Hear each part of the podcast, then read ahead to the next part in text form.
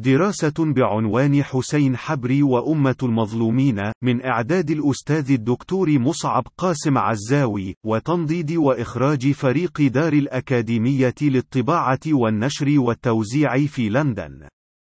بدأت منذ أيام قليلة، وللمرة الأولى في تاريخ المحاكم الوطنية على الصعيد العالمي، في العاصمة السنغالية داكار محاكمة ديكتاتور تشاد حسين حبري بجرائم ضد الإنسانية خلال فترة حكمه البوليسي الأمني بين 1982 1990 الذي قام بتصفية حوالي 400 ألف من معارضيه على امتداد فترة حكمه.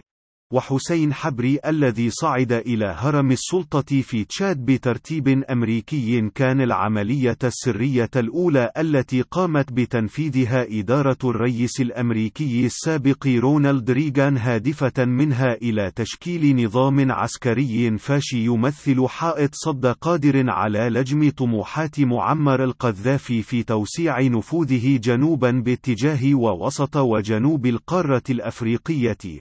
ولقد قام نظام حسين حبري أساسا على سطوة الجهاز الأمني التابع للمؤسسة الرئاسية والذي كان يسمى اختصارا دي دي اس والذي كان يحظى بالتدريب والدعم التقني المباشر والدائم من أجهزة الاستخبارات الأمريكية وكان مسؤولا عن عمليات التعذيب والتصفية الجسدية لمئات الآلاف من الضحايا الذي جاهد من بقي منهم على قيد الحياة ومنذ العام عام 1999 لجلب حسين حبري إلى قفص العدالة، وإن كان في دولة أخرى ليست تشاد نفسها، وهو ما تم لهم في محاكمته على أرض السنغال، وتفتح ملحمة ضحايا حسين حبري لكل مراقب عربي أبوابا مهولة من التساؤلات الضاغطة على عقول وضمائر الملايين من العرب الذين تعرضوا ولا زالوا ويتعرضون لنفس منظومة القهر والظلم والقمع والفساد التي شكلت السمة الجامعة لنظام حسين حبري والكثير من رموز الأنظمة القمعية على امتداد الجغرافيا العربية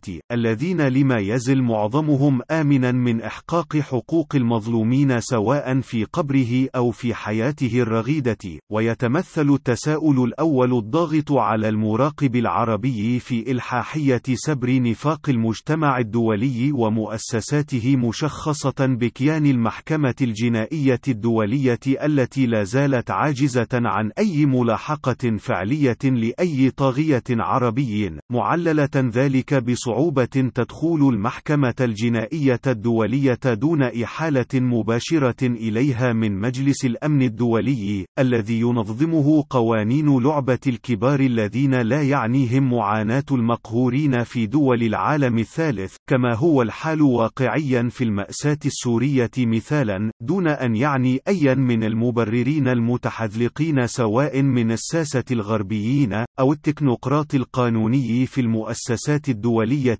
أو المتواطئين الضمنيين من العاملين في الحقل الإعلامي بشقيه العربي والغربي الحديث الواقعي عن قوانين عمل المحكمة الجنائية الدولية كما هو مدرج في نظامها الداخلي الذي يشير حرفيا معينا إلى أن التحري الأولي لمدعي المحكمة الجنائية الدولية يمكن أن يتم بناء على أولاً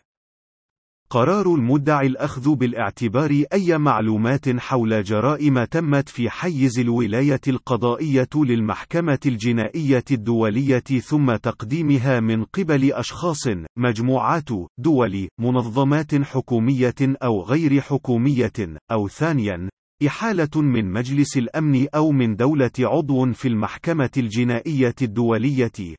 إلخ وذلك البند الأخير هو الذي بناء عليه قامت دولة بلجيكا بتقديم إحالة بتاريخ العشرين من صفر تسعة عشر ألف للمحكمة الجنائية تطلب فيها إلزام دولة السنغال التي يعيش فيها حسين حبري بقوة القانون الدولي بأن تحاكمه على أراضيها لما ارتكبه من جرائم ضد الإنسانية أو تقوم بتسليمه إلى المحكمة الجنائية الدولية معللة بأن عدم القيام بذلك يمثل انتهاكا للالتزام الدولي العام بقمع الجرائم ضد الإنسانية. وبالفعل تم لبلجيكا ما تريده، فامتثلت السنغال لطلب المحكمة الجنائية الدولية، وتم الشروع في إجراءات محاكمة حسين حبري في المحاكم السنغالية بموجب القانون الدولي والمحكمة الجنائية الدولية فيما يخص الجرائم ضد الإنسانية، وهنا ابتدأ جهاد المظلومين يعطي أكله بعد ربع قرن من نضالهم حينما قرر الغرب انتهاء صلاحية حسين حبري، وإمكانية تركه لمصيره المحتوم بعد ربع قرن من تأجيل ذلك،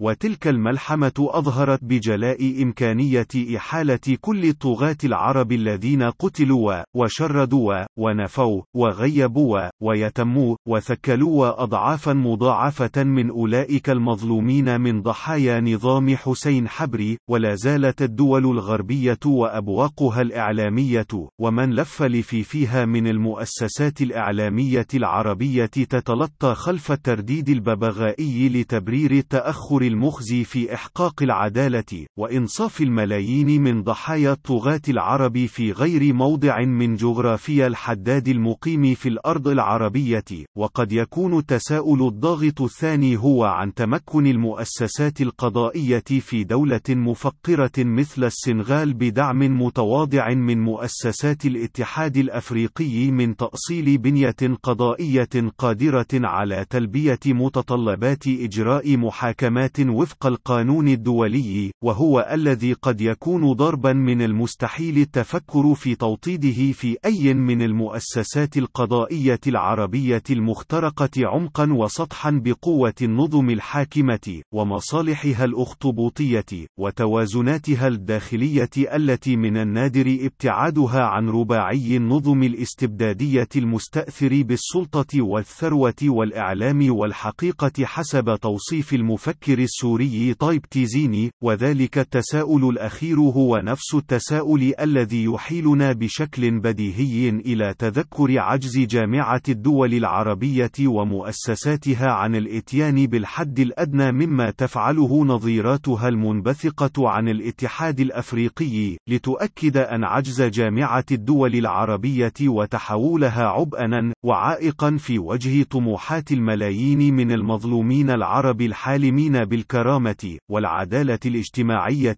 وإحقاق الحق، وإنصاف المظلومين بالشكل الذي افصح عن نفسه في طوفان الربيع الثوري العربي في غير موضع، لم يكن إلا نتيجة طبيعية للإخفاق البنيوي للنظم العربية التي لا زالت عبارة عن استنساخات مشوهة عن نظام حسين حبري لم تفلح كل أقنعة الأيديولوجيا، والتزويقات الدعائية، والاختلاقات الترقيعية في تعمية بؤسها الراسخ في ضمائر أمة الصابرين المصابرين المستبشرين بوصول أقرانهم من مظلوم حسين حبري إلى حياض تحقيق العدالة وإنصاف ضحايا الاستبداد، الذي لا ريب في قدومه على أمة المظلومين العرب، ولو بعد حين.